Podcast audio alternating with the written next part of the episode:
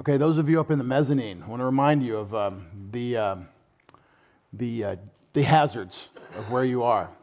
Nothing from up there needs to ever make its way down here. So just please be careful about that. And um, on the building, just before we get started in the Word in Matthew chapter 10, I want to say uh, the old meeting house God has provided is where we're serving Him now, and we're thrilled with Him for that. And it's a challenge. We're asking everybody to stay and eat together, and um, we're not asking you to suffer downstairs only. So we're going to allow uh, not children upstairs with food for the fellowship dinner because otherwise you will go home. And there is no room down there to get together. I hope everybody understands that's an awesome challenge in front of us, and God has the solution to that, but He's not, he's not like going to just zap us with the answer. He's making us think it through. On that note, um, this space here is about to change radically, or at least we're planning for it to. We're going to push this whole thing back and get us a couple, maybe three more rows uh, down here. So that if you want to be down here at the orchestra level, then you can, and we'll quit wasting space back here. So there's a lot uh, in the works, and I ask your prayers about that, about these efforts.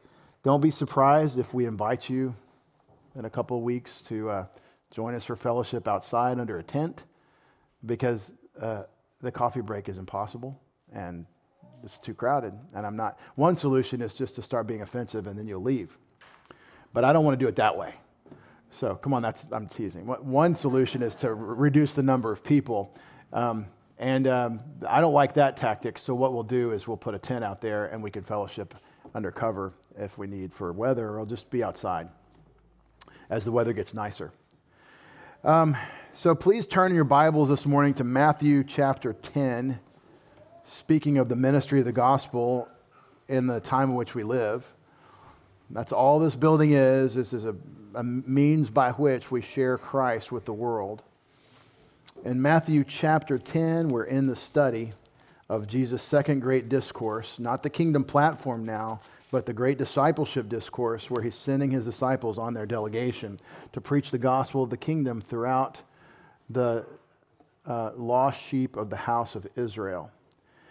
And a challenging passage for many reasons, and the greatest reason is because this is a speech uh, Jesus gave to 12 people to equip them to do a specific task with a specific group of people. And we are not any of us, those 12 people, and we are not doing the specific task that he sent them to do. What Jesus sent them to do was restricted only to Israel, for example. And the ministry he was conducting was before his crucifixion and resurrection. It was the offer of the kingdom. And he was telling his people who had been promised the forever kingdom of David, he, as David's greater son, was offering the kingdom to them. And he sent his 12 to go 12. Why were there 12? To go to the 12 tribes of Israel. They're going to the lost sheep of the house of Israel to offer the Jewish kingdom to the Jews. And you all know, I hope you know, that the Jews rejected it. They blaspheme the Holy Spirit when we get to chapter 12, and he's judging them with parables in chapter 13, the great turning point. And that's really the secret to a lot of the questions we have about the Gospel of Matthew. Why aren't we doing the things that are described here? Well, we have a different ministry, we have a different mission.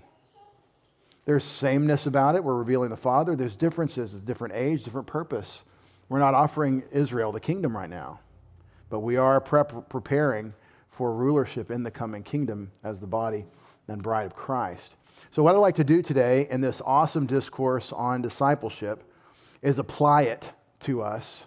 As we interpret, we'll also apply how do the things Jesus is saying, how do these principles come at us? And I'll, I think I have 10 key principles in Matthew 10, verses 1 through 31, I'd like to do today with the hour and a half we have remaining, I'd like to, to cruise through uh, Matthew chapter 10, verses 1 through 31. Last time I made a mistake, it never happens, but last time it did.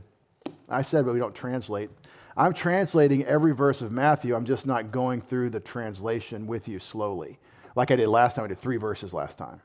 And that would just scratch the surface of those three verses. We could have done three days on those three verses in Matthew 9, 36 through 38. But anyway, that's enough introduction. Let's jump into what Jesus is doing, preparing the disciples for the work of the delegation to go to the lost sheep of the house of Israel. In verse 1 of Matthew 10, you have the summary of the discourse. Jesus summoned his 12 disciples, gave them authority over unclean spirits to cast them out and to heal every kind of disease and every kind of sickness. This is the summary of the commission discourse that he's commissioning his disciples.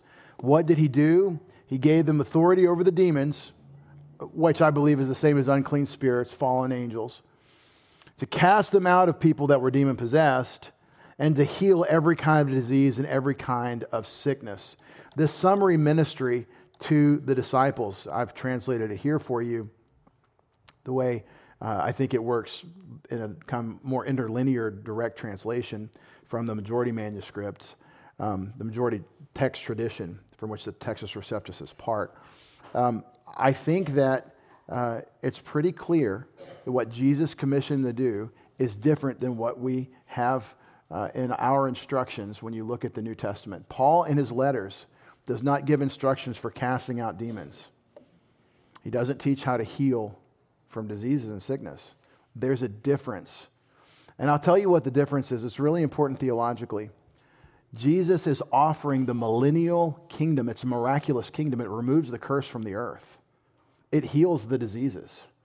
It is the resurrection. It will be the Holy Spirit in the hearts of the resurrected. It's, it's an amazing, miraculous offer, this coming kingdom that's prophesied. And it isn't just a spiritual thing that by and by up in the sky will be in the kingdom, or now he's in my heart, so that's the kingdom. No, the, the kingdom of the prophets that was offered and promised through all the covenant structures. Abraham and his kids would be in the land forever. Their kid David would rule, and David's greater son would rule on a throne in that land forever. This is a concrete thing, but it's a miraculous and spiritual concrete thing that Jesus is offering. And when he shows up to offer the kingdom, the demons, they're out, out. They don't have anything to do with this kingdom. They're not part of the kingdom. And, and the works of the kingdom include the removal of the curse, like which has caused death and leprosy and these kinds of things. So I hope you can understand these works go with the offer of the kingdom that he gave them. And we've read the whole story. Hopefully, you've read Matthew. They, they rejected it. They wanted to see the, the spectacle, they wanted to be healed, but they didn't want the words that those miraculous works were testifying to because here's the real deal you know God through what he tells you. Oh, show me something. You know God through what He tells you. You can't see Him with your eyes. It's not a sensory experience that way, it's a, it's a, it's a thought, spiritual heart thing to know God. And He tells you in His Word. That's why the Bible. But I want you to see that there's a principle here from verse 1 that applies to your life and mine, even if I'm not equipped or called to cast out demons or to heal the sick, and I'm not. I can't find it in uh, the subsequent instruction. Even though I don't do these specific tasks, I have tasks that God's given me to do. And you can see here that Jesus had something for them to do, and he equipped them to do it. He gave them what was necessary. And principle one is God gives us what we need to accomplish his objectives. If he has a job for you to do, be sure you've got what you need to do it. That's a wonderful life principle. And that's exactly what the summary of this message is. In this discourse, in this teaching that he's given the disciples, set them up to do the work, if he didn't give them this teaching, they wouldn't know what to do. They wouldn't know how to support themselves. They wouldn't know what their message was. They wouldn't know how to deal with people that rejected them. They wouldn't know that there was trouble coming, and there is. But see, since he tells them what to expect, by this teaching, he's equipping them for the task in front of us. And I believe the entirety of God's word is that for us. And that's why I teach Isaiah verse by verse. I've been challenged for 20 years by people in various quarters that in ministry, not the church family, but in outside the church family, you can't teach Isaiah verse by verse. It won't be edifying to the people, is the challenge people have. And my jaw drops, and I say, The word of God, word for word, given by the, the, the, the Lord, the Spirit, through the, the prophet Isaiah, isn't edifying to God's people, word for word? Well, I mean, some of it is. It tells you about Jesus. The Lord Jesus thinks every word of the gospel of, of the book of Isaiah, the gospel, the, the prophecy of Isaiah, of course it's edifying. But the problem is that we want the Bible to be relevant to us because we have itching ears. And what we don't realize is that we need to, in the Spirit of God, become relevant to it, to Him. And that's what happens through the Word. God gives you what you need to accomplish His objectives. And those of you who've been slogging with me through Isaiah, you know it is edifying. You know that verse by verse through God's Word is a meal every single time. God gives us what we need to accomplish his objectives. In Matthew 10, verses 2 through 4, you have the 12 named, the names of the 12 disciples, now called apostles. Now, the names of the Dodeca Apostolon. Dodeca is the Greek word for 12, and apostolon is alone is the uh, apostol, apostolos. This word means those that are sent. And so the disciples, as they've been called, are now called the apostles. I wonder why that is. Why does the writer, Matthew, one of these apostles, call them now apostles for the first time? Because the word means to send, to be sent. And Jesus is sending them to go preach in the, um, in the tribes of Israel. Now, the names of the 12 apostles are these, and I've, you can read it in your English Bible, but I'm going to show you what the Greek uh, names transliterate to so you can see a little bit more flavor. Everybody's watching the TV and all the different depictions of the Bible. Well, this is a depiction of these people's names uh, in Greek. Now, by the way, I've had a lot of questions about languages. The language they're speaking in Judea is called Aramaic. It's a cousin language to Hebrew, and you can teach a Hebrew per- person that knows Hebrew Aramaic in one semester. And there are 101 or so verses of Aramaic in the, in the Old Testament. Out of all the verses of the Old Testament, there's, there's a, a you know, an hour's worth of reading um, of Aramaic uh, in Daniel and Ezekiel. They're speaking Aramaic. And so that's a challenge for people because Matthew writes in Greek because the New Testament is written in Greek. Listen, the New Testament is inspired by the Holy Spirit, God breathed through the writers of the New Testament in Greek. And the events that happened are depicted by the words, and the way we have access to those events, now watch this, is the words of the scriptures, the text. We keep our finger in the Bible. Hope you understand. It's not that the Bible becomes relevant to me at some point when I feel it, it's that this is God's word, word for word, and it's in Greek. The names of the 12 apostles are these Petros, that's Peter, and Andreas, which would be Andrew, his brother. Andreas, ha adelphos autu, his brother. Jacob, Jacobos. Whoa, whoa, whoa, whoa, whoa. Jacob, Jacobos. And somehow we got James out of that name. Your Bible says James, but the Greek says Jacobos because in Greek, that's as close as they're going to get to Yaakov, which is the Hebrew. These are Jewish people, Hebrew names, Hebrew slash Aramaic names, Yaakobos, Jacob. Now, the name that you'll have in your Bible is James, and that does sort of disambiguate because nobody in the Old Testament is called James. In the Old Testament, the name is Jacob. In the New Testament, in the English Bible, we named it James. I'm not sure what happened there. I have a theory. It's kind of, it's kind of a joke. There was a fella named James involved with the Bible translation.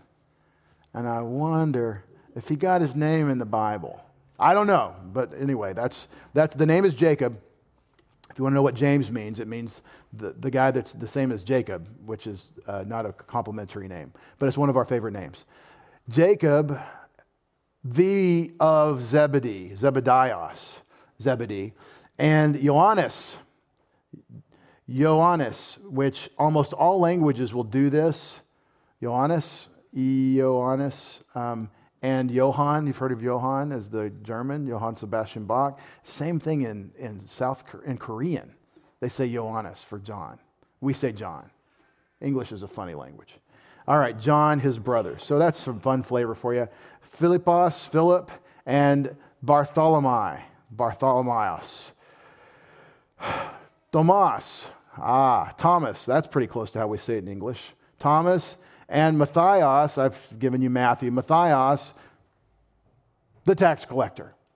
Matthew made sure you knew that he was a dirty, rotten scoundrel according to his countrymen, and so rejected. To say this word, the tax collector, means rejected, untouchable, sinful person, because a traitor. Like Vichy France, where the French would work for the German Nazis, and so the French uh, nationalists hated the people that were collaborators with the Germans.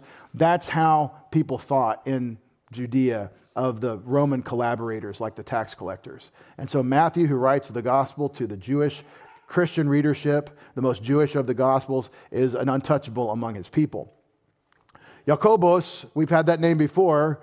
Your Bible says James, Jacob, but this is the Jacob of Alphaio, Alphaio, which is Alphaeus in your Bible. And this word doesn't occur in a lot of the translations, but I think it is in the King James. Um, there's, a trans, there's a transmissional argument, but I put it in because it's in the majority text. Lebbaios is another name for the guy that's also called Thaddeus. Lebbaios, who's also called Thaddeus. So these are the guys' names that are the 12.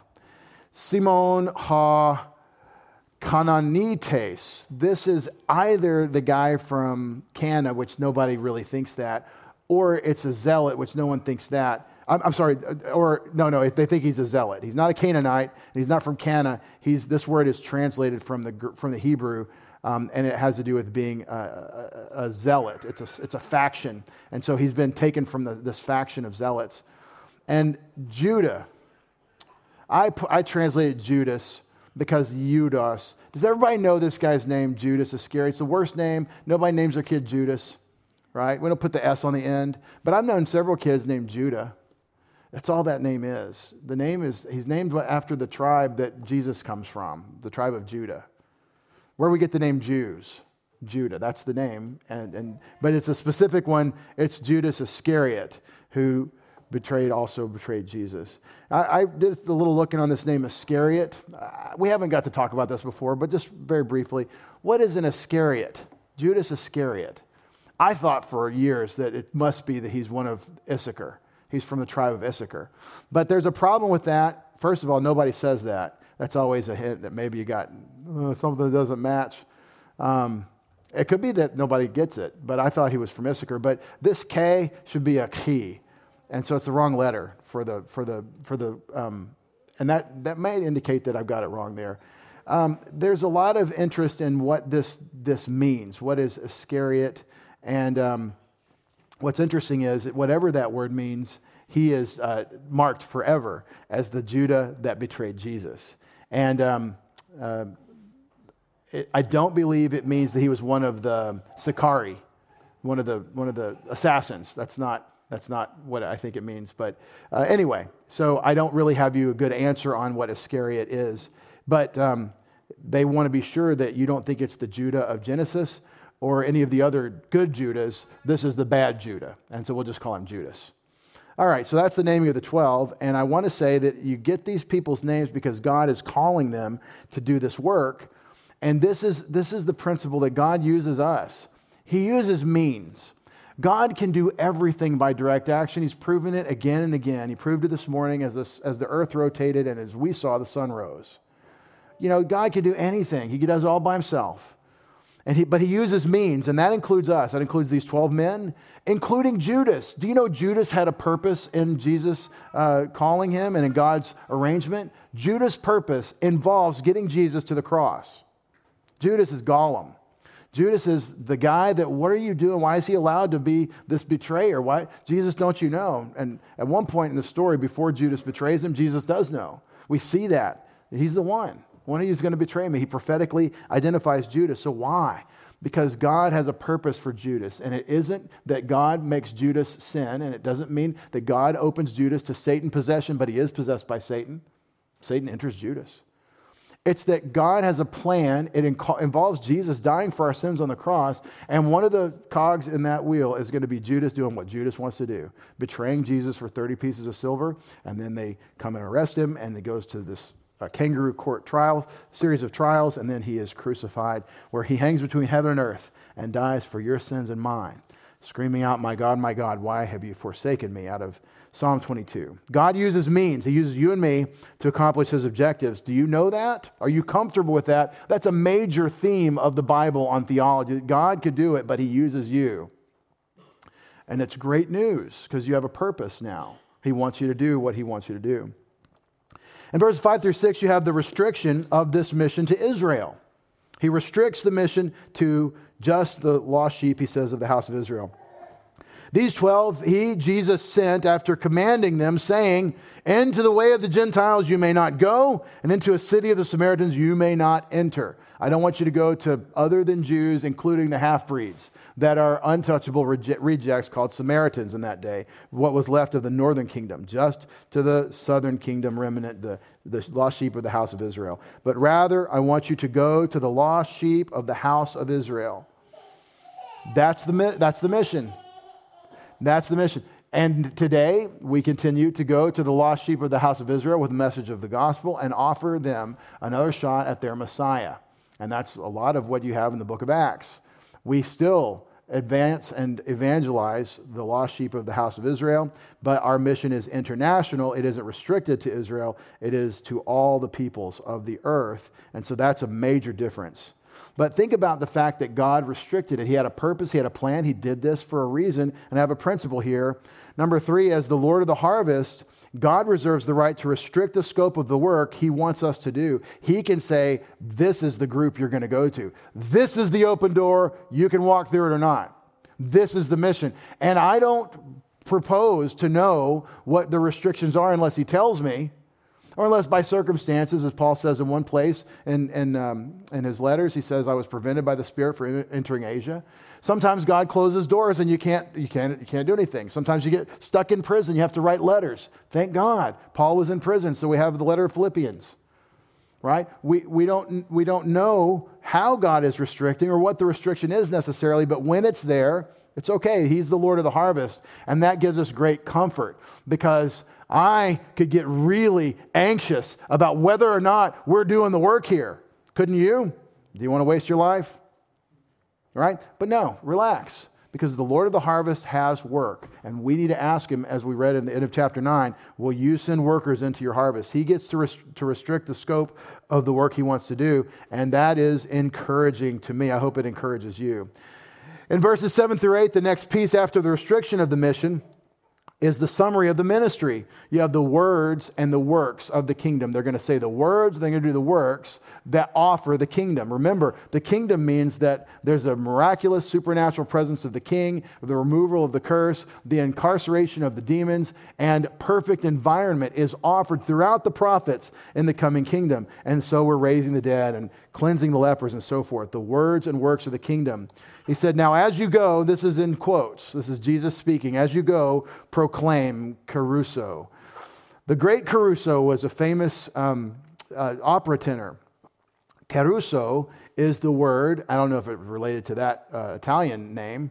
Maybe the Italians could help me with this, but uh, Caruso is the word for preach or proclaim. And it's something about the way you say it. It's not just that you're teaching, it's that perhaps by the teaching, you're making a proclamation. I have a son, I'm not going to tell you which one, that everything he says is a proclamation. And it's because of the din and the constant background noise of all these monkey um, boys that we have in the house. And so he has to proclaim to be heard. And I, I take it as training. I don't know what the Lord's going to do. Caruso, as you go proclaim, or you could translate that preach. Preach has a lot of baggage now. Oh, I'm done if you're going to say preach. it, is to proclaim, saying that it has engizomai, it has come near the kingdom of heaven. The kingdom of heaven is near. You're proclaiming that, meaning Jesus is here, the king is present. There is no kingdom without the king. Remember that. The sick, I'll give you an order in, in the text. He says, the sick heal the leper, or sorry, the, the dead raised. It doesn't happen in the majority, but in many different manuscripts from different places, you have the raise the dead. The lepers cleanse. Demons, throw them out. Ekbalo. Do you know, do you know what balo is? It's one of my favorite Greek words. Balo means to throw. So you throw the balo. It's very easy to remember that. Ekbalo is to throw out. And that's the language when you read cast out a demon, cast out. He's just saying throw them out. That's, it's, it's much, it's not restricted technical language. How is he casting out? He's throwing them out. That's the language. I like that better.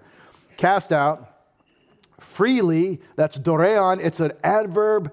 Freely as a gift really gets the sense of what this word means. Freely as a gift. Uh, there's a noun related that is a gift. Freely as a gift you received, freely as a gift give, and I should put this in red give is a command. Give. So, this is the summary of the works that go with the message. Now, verse 7, notice you had the proclamation. The kingdom is near. The kingdom of heaven is at hand. That's what you're supposed to say. These are the works that go with that message. These are the works that go with that message. What goes with the gospel today? Believe on the Lord Jesus Christ and you'll be saved. All the things that God does when you first trust in Christ, the eventual resurrection to eternal life, then this body being resurrected to rule with Christ forever, and a body not corrupted by sin, which is capable of inheriting eternity.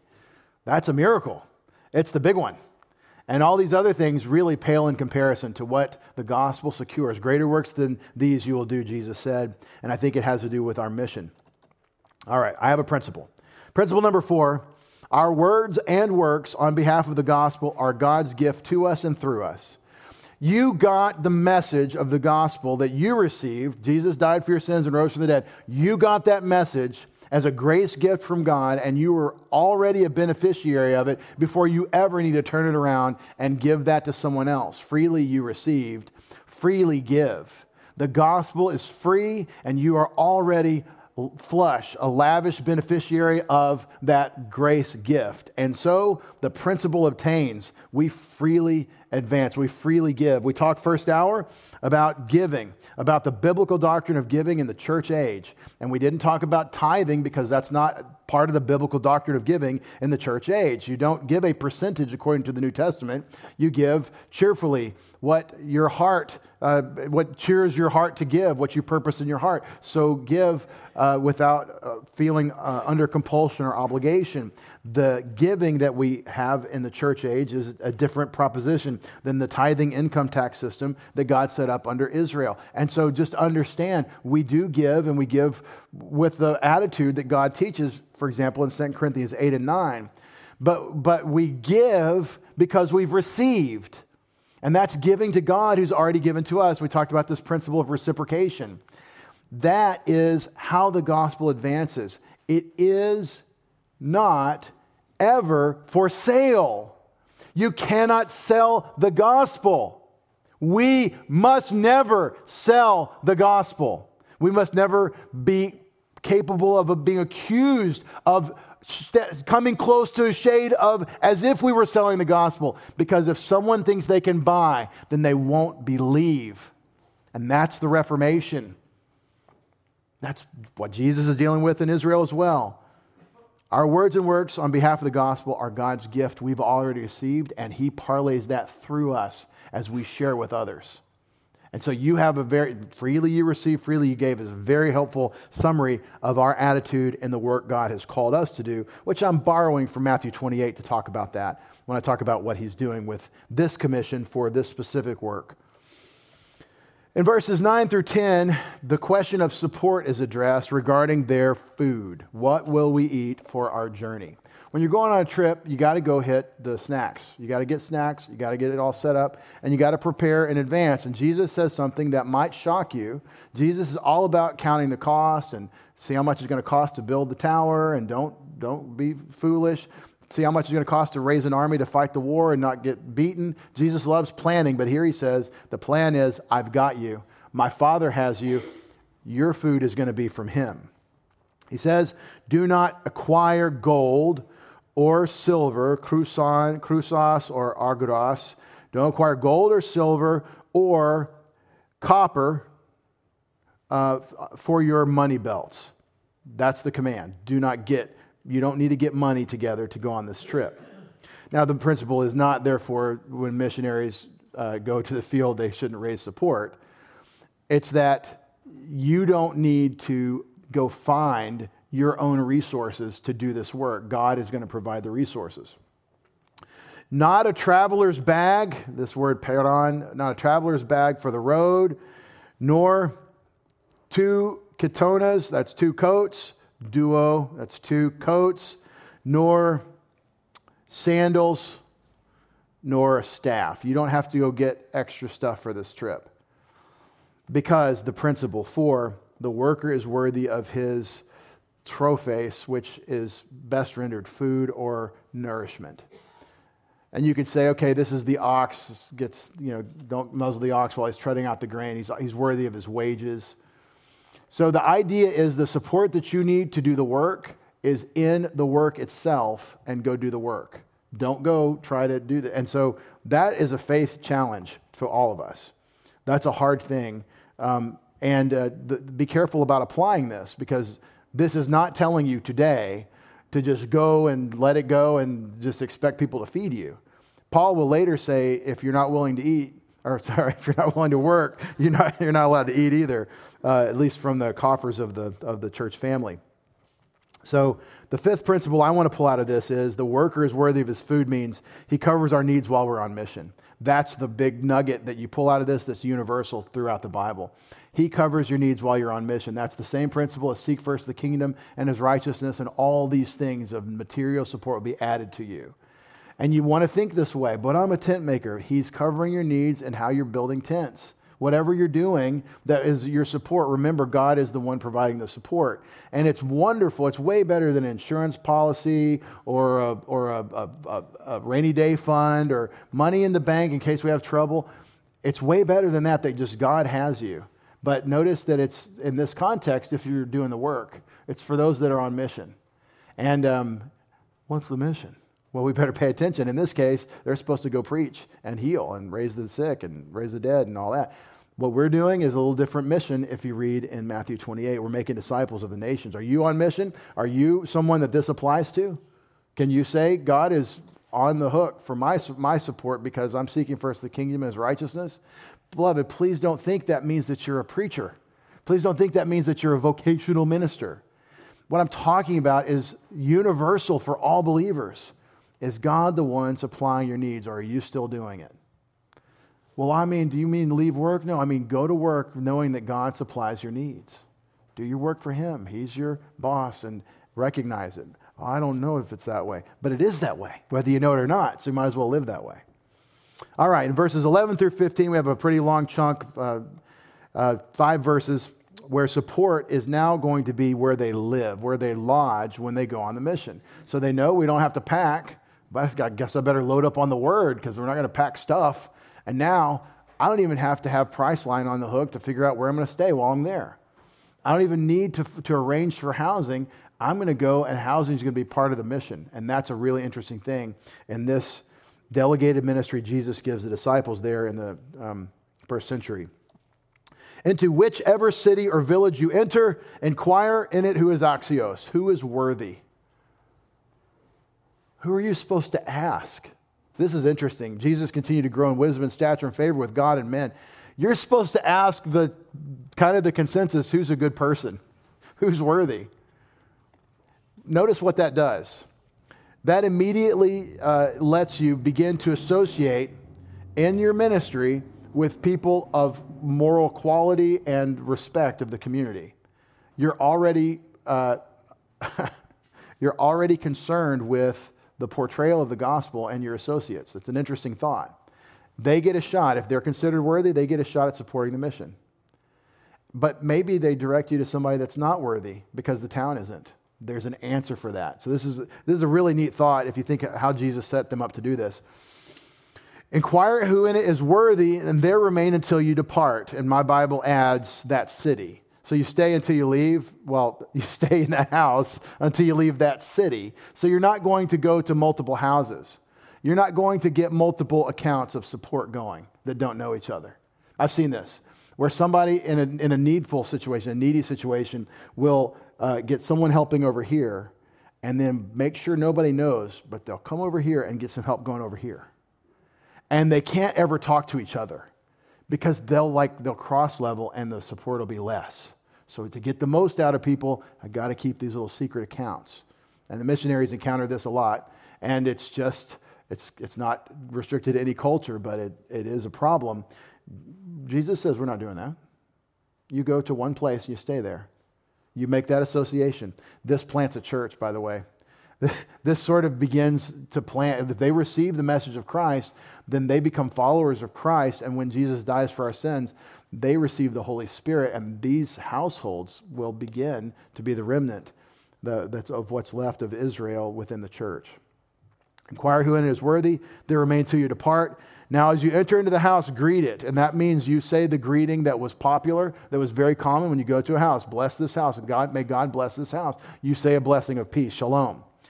And if on the one hand, men, on the one hand, the house is worthy, it must come, third person imperative, your peace upon it. You have to say, be peace upon it if it's worthy. If the house is worthy, that the town. Now, notice, the town people already told me that's worthy. I go and determine that it is worthy, trust but verify, and then I, I give my blessing of peace. But if, on the other hand, the one they recommended is not worthy, your peace, third person imperative, it must be returned to you. So the blessing. Remember when Jacob blesses, um, I'm sorry, when Isaac blesses uh, Jacob and not Esau? Esau comes back later with the real smell, with the real food, right? And says, Dad, don't you have a blessing for me? And Jacob says, uh, sorry, uh, Isaac says, I'm sorry, son, I don't have any more blessings. I gave the blessing to your brother. I can't undo the blessing. So this is there's something that's considered like a concrete thing, even though it's just a pronouncement. God, God's peace on this house. And if it's not a peaceable place or if it's not a worthy place, it does, doesn't comport, then you remove the the, the peace on the house. Well, why is that judgment being made? Because you're representing the kingdom, and the judge, the king, is offering this kingdom.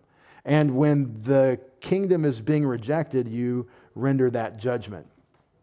So you don't pronounce your peace. A peace your pronouncement of peace must be returned. So he's telling them they're coming for support to these homes. They're going to stay there and therefore benefit from the hospitality. That's another thing first century Judea, if you're going around to houses and you go stay there, I mean, the ancient Near East and even today's modern Near East, if you are in someone's home, you are treated as the highest ranking family member for hospitality. So the idea is that if you go in their home, they're going to provide for you. This is how you get your support. And so the idea is that you have worthy or unworthy, and in receiving care and receiving support, there's also the judgment that they're making on worthy or unworthy. It's a very interesting thought about how Jesus is sending them as his representatives. And, um, and I, I, love the fact that you have the first, um, the first witness to the people is uh, who's worthy here? Oh, go over to Bob's house. So go to Bob's house, and then we verify, oh, that's not a worthy house. That puts a condemnation on the whole place because the, the person they elected to say was worthy is unworthy. So they're, by that aggregate, it's an unworthy place. And you're going to see that in a moment. Whoever should not welcome you nor hear your words, dechomai, to welcome, receive with open arms, or hear your words coming out of that house or city, shake off the dust from your feet. This is a very Jewish thing to do among Gentiles. You don't want to be corrupted by the corruption that they are corrupted with.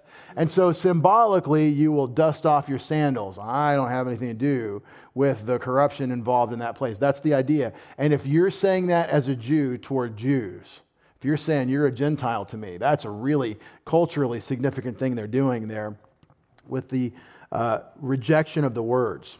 Now, Notice the standard of worthiness is welcoming the ones Jesus sent as though from him. And again, in the time which we're speaking, uh, when, when, a messenger would come from a dignitary, the messenger would be treated like the dignitary, as the, the, as the representative of that person. If they're treating you badly, instead of treating you like the king is sending his emissaries, then you, uh, you know you've got a rejection. If they reject your words, you know you have this rejection. And that is the standard of worthiness. Do you receive Christ and His Word? It's really clear, isn't it? Do you receive Christ and His Word, or are you unworthy? And what will Paul say later, since you have considered yourself unworthy of eternal life? We're going to the Gentiles. Verse 15, truly I'm telling you, amen, lego humin. That's amen is where we get the, the word, we say amen, amen. It's Aramaic from the Hebrew to uh, be trustworthy or to believe or to be faithful statement. I'm telling you, it is more, it will be more bearable, more bearable it will be in the land or earth, in the land of Sodom and Gomorrah in the day of judgment than the cities, than that city, than for that city. It would be more bearable for the land of Sodom and Gomorrah in the day of judgment. That's an interesting statement he makes. Does this mean the whole city standing up in the great white throne judgment and being judged? It could mean that. It could be eschatological. And this kind of takes us to the kingdom that is offered. That's today, y'all, that's after the tribulation. After these events, um, uh, there were, there, we, we know the timeline from the Old Testament a little bit. And so it may be that he's talking about the great white throne judgment. It could also be that what he did to Sodom and Gomorrah is nothing compared to what's happening in the lake of fire. The physical destruction with fire and brimstone from heaven, the God's uh, uh, disaster from Genesis 18, is nothing compared to what happens at the Great white throne judgment. And let's talk about that for a minute. At the end of history, at the end of the millennial kingdom, there will be a revolution led by Satan. He gets freed. He leads another revolution of humans against God, and then God st- stamps it down and then begins what's called the great white throne judgment. And the books are opened, and people are judged for their works. And if your name isn't written in the Lamb's book of life, then you are judged by your works, and you don't want to be at this judgment because everybody in that judgment doesn't rise to the level of God's righteousness, and their works do not accomplish the righteousness of God, and so they are thrown with Satan and his fallen angels into the lake of fire. That's called the Great White Throne Judgment, and that may well be the judgment that he is talking about. I, am sorry, I believe that's the judgment he's talking about for those who are rejecting uh, the, the king's emissaries as he's offering the kingdom. And uh, boy, I don't want to be that. I've got a sixth principle for you. God uses the worthy to support the ministry of the gospel. Pretty much. He uses the worthy. I want to be worthy. Well, what does that look like? Well, one thing is to receive God's word and, uh, and to receive the, the Son, to receive the Savior, and to be worthy in the sense that you're in alignment with God and His self disclosure. He uses worthy people to support the ministry of the gospel. And, um, and so I, I don't have a category for those that don't support the ministry of the gospel that could be considered worthy. So that'd be unworthy. And I want to be worthy. So I just I think that um, it's interesting that he says whoever's worthy there. It's kind of a, a, a thought to toy with a little bit. In verses 16 through 23, we have a long section where you have the promise of guaranteed persecution, but also promise of empowerment in this ministry. We're, we're winding down. We're rapidly, um, the faster I talk, the, the, the longer the hour is getting. Persecution, empowerment for the ministry. In verse 16, behold, he says, I'm sending you like sheep in the midst of wolves. Well, thanks, Lord. But that's the deal. He's, he's here as a sheep among wolves. I wish it were different. Can't we be wolf killing lions? Let's do that, Lord. That's not the deal. Remember the compassion the shepherd has for, the, for those without a shepherd. That's that compassion for those that are going to kill him. And so that's what we talked about last time. I'm sending you like sheep in the midst of wolves. Therefore, be as shrewd as serpents and innocent as doves. Sheaves, wolves, serpents, doves. I'm sure there's going to be a good country song in there somewhere. All right, all these animal references. The sheep are helpless, the wolves eat the sheep, the serpents uh, know uh, to avoid the, the fight. They do their best to avoid the fight, and they only bite when they have to. And the doves, they didn't do nothing. All right? So you want to avoid what you can. You want to be very mindful. You know, serpents, snakes are feeling the ground all the time. The, the vibrations of the ground tell them a lot of times uh, if there's a threat. And one reason you won't see a lot of snakes if you're out and about. Now, if you're a hiker, you've seen snakes, but you know it's rare. It's not every hike you see a snake. And if, it, if, it, if you see one, it's like only, only one. But there were 30 or 40 around but they but they feel vibrations in their bodies and so they know well, let's get out of here or they're asleep in the sun and they, they don't you know, it doesn't wake them up. Ever sleep through your alarm? So, so the, the idea is to, I think, avoid the conflict as you can, um, and he's going to get into that in a moment. Furthermore, beware of men. What a great piece of advice. I don't just mean ladies to men, I mean mankind. And the reason you have to beware of men is they're sinful and broken, and they can convince themselves, you and I can convince ourselves of almost anything. And this is how villainy happens. You know where villains come from? Villains come from bad ideas that we tell ourselves and believe and then act on. Nobody who's the bad guy thinks he's the bad guy. Hitler thought he was a pretty good dude. And yet, well, that's a great example of a villain. He's a bad guy. Well, he didn't think he was a bad guy. He was just having his struggle. He just had to bring himself to, to have to accept that the problem is the Jews and they must go. He's just being a good guy. But see, he's the great villain. That's how villainy works. The villain never thinks he's the villain. And this is what I mean people are dangerous. And these people are going to say, For God's sake, we're going to stone you, when the only person speaking for God is the person being stoned. So you have to beware, for they will hand you over to the courts. And in their synagogues, they'll scourge you. Paul says this happened to him more than one occasion. There was a rule in Israel you can't give 40 lashes, so they were good at giving 39. Paul's back was probably mostly scar tissue by the time he writes 2 Corinthians chapter, 12, chapter 11 and 12. Mostly scar tissue from being laid open in the synagogues. And upon, or before, sorry, governors and even kings, there's a Chi, Dekai, and even kings, you will be led for my sake. And this is the place where I think this is being expanded from just the near term that he's going to speak to, to the entirety of the offer of the kingdom. There's coming a Jewish 144,000 witnesses from all 12 tribes of Israel that are going to offer the kingdom again, and they're going to do it throughout all the nations. And, and there is a massive suffering for those people who will um, do that in the tribulation period. And this is the problem of prophecy: is sometimes the hills uh, are not. You don't see the side view. You see you see it um, the hilltops. And I think that's kind of what's going on here. For a witness to them and to the nations or the Gentiles, the ethne is the Gentiles. So you're going to go in front of the kings and governors. Now, we don't have a record of this happening in the Gospels in the short term ministry when they're offering the kingdom, but Paul goes before the Gentile kings in Acts. And we have been doing this since. And we are enjoying, enduring, suffering through our tribulation now and have been going on 2,000 years. And in America, it's a bubble. We've really enjoyed freedom and peace and security and the writ of habeas corpus and the freedom to assemble and all the things. But it hasn't been the norm through church history. Principle number seven is the gospel ministry to which we're all called will involve persecution. The gospel ministry will involve persecution. Get familiar with Wurmbrand and the voice of the martyrs. Think about what it's like to be a Christian outside of these lands, in the places where Christianity doesn't have a foothold or hasn't had a foothold in a long time. Think about being a Christian in the Muslim lands. And, um, and so we're going to suffer to represent Jesus Christ.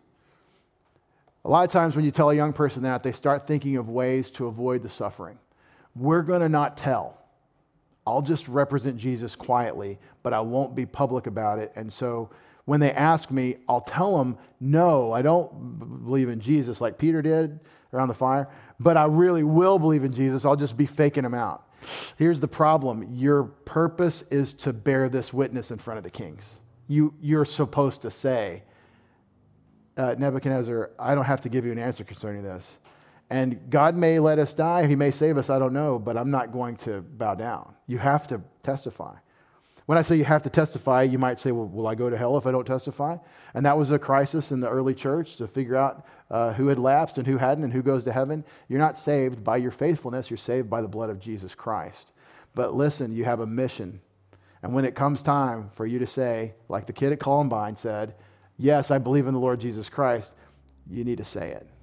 You need to be ready to say it. And that's what we're being equipped for in this part of Matthew 10. In verse 19, but when they hand you over, to be, to be examined by these judges, by these kings. Don't worry how or what you should say. Go figure, Jesus tells us not to worry. He's always saying that. Why are you afraid? Why are you worried? Trust me. There's one or the other. Don't worry about how or what you should say, for it will be given to you in that very hour what you'll say. It'll be given. It'll be given. Passive future. It will be given didomi, to you in that very hour what you'll say. Well, that's awesome. Okay, so I just have to be faithful. I just have to trust you. I just have to be present. I have to be willing. And he's going to give them what they need to say. Okay. Stephen is empowered by the Spirit to say what he said. Paul is empowered by the Spirit to do Mars Hill and the other times that he's in front of people with this message, in front of Felix and Festus. For you will not be the one speaking literally, for you not will be the speakers, those who are speaking. Well, what am I? I mean, am I going to speak? It'll be your voice. You'll be saying it, you'll be meaning to say it, but it'll be God working in you. He says, But the Spirit of the Father of you, the Spirit of your Father, will be speaking in or through you. We need the Holy Spirit for this. See, this expands. The, what he's doing is sort of expanding to the entirety of the confession of Christ to reveal the Father. This takes us back to principle number one, which we had before, doesn't it? God gives us what you need to accomplish what uh, He wants you to do. If He has something for you to do, He's going to equip you to do it. God, I'm scared. I don't know what to say. I, I, I, I, don't worry. He's with you. Trust Him. If He wants you to speak for Him, He'll set you up to speak for Him. It's a beautiful thought. It's also a fearful thought. And it's easy to say. But when it comes time for us to do this under pressure, that'll be the test. Are you ready? I'm glad I'm able to say that to you here in peace and comfort. I mean, relative comfort sitting in those chairs. Um, maybe it's going to be your call that you have to say it. And maybe you're Stephen and you die for it. And instead of serving God over a long lifetime of day by day service, you give it all in one day, one afternoon. I gave my entire life that way instead of over the entirety of a long life. Maybe, but however you go, you go out for Him. Long or short, you do it for Him and He equips you. but a brother will hand over a brother unto death, and a father a child, and they will rise up children against parents, and they will kill them. And this sounds a lot like the kind of things that happened in the communist revolutions in the 20th century. These kinds of things actually took place. I'm not saying Jesus is prophesying the 20th century here. I'm saying we saw this under the guise of godlessness and utopia with the communist revolutions. Parents being handed over by their children and then killed. This is a horrible thing. The tendency today of children to cut off their parents as adults is this like kind of unspoken epidemic in the culture. It's very common. Parents become inconvenient to the adult children, and the adult children cut off the parents and fail to honor their father and mother as the scriptures say. It doesn't say you have to obey them as adults, but you're supposed to honor them. And in some cases, yes, you have to because of criminal or abuse or something, but I'm talking about this this snowflake tendency that you became inconvenient because you hurt my feelings, so I can never talk to you again. And that's, that, that's something we all experience. The, the, New Te- the Old Testament ends with a prophecy that Messiah will restore the hearts of sons to their fathers and fathers to sons. We know about generational trouble between families, but this, well, this is the, the, the, the disintegration of everything. You will be hated by all on account of my name, but he who perseveres unto the end of the tribulation, of this time of suffering, will be saved. This is not the one verse in the Bible to tell you that if you don't say yes all the way, you're not really saved. This is the place of the Bible to say that there is an end point and you will be delivered eventually as you uh, persevere, and it is going to be a slog. This is a portrayal of at least our trials and tribulations in the church, and also what's going to happen for the witnesses for Christ in the tribulation period. But when they persecute you in this city, flee to the other one. So I'm not supposed to stand and fight. I'm supposed to give ground, run. Yeah, run. Live to fight another day. They let Paul down in, the, uh, in a basket in his first missionary journey, whatever it takes. We're not, we're not trying to, to take our stand, but once they've got us, they've got us. But if you don't have me, I'm going to I'm to split. Peter's uh, let out in Acts uh, from, from prison by the angel, springs him from prison. Okay.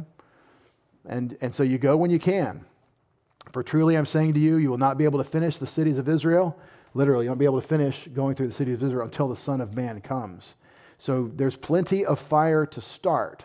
And just because it's, you know, it's not going well in this town, keep going because there's lots of work to do, seems to be the picture. And that's a struggle I have. And I think the Son of Man coming is, is ultimately a reference to the second coming of Jesus, relieving everyone's trouble, which we just read about in uh, Revelation 19. Principle number eight is that the intense persecution is often the context where we get to do God's work. It will be often an intense persecution. When you're facing intense persecution, maybe you'll remember this passage. Maybe you remember this discussion. It's a good thought experiment for us to do from our ease. We're about to go have a potluck. We're going to have, have a meal together, and even some people can come upstairs. we could get some space. It's a sunny day still, and so you can go be outside. We're, we're in comfort and ease. But it, it's not the norm in church history. Intense persecution is the context. And next time, we will cover the rest of Matthew chapter 10. We'll finish this discourse. I was hoping to apply this much to you, with you today, but I think we've got eight good principles that we can build from. And uh, hopefully, these things will equip you as we've applied all the way through to think about how you can be about God's work even under adverse circumstances. Our Father, we thank you for the challenge of your word and the awesome privilege to share Christ with those around us. Father, we want to be sure to say the words of life to those who are in the hearing of my voice and ask that you'd open the hearts of any who don't know Christ to understand that Jesus died for their sins and rose from the dead so that they could have eternal life, because otherwise, we're all guilty in our sins and dead and lost and separated from you and in desperate need of a Savior. Father, the, the truth about the Christians is that you're the good. We are not the good people. We are the sinners who have been saved by grace. You are the righteous and holy one. And help us remember that and be humble as we share this message of your love and your life with those around us. We pray in Jesus' name. Amen.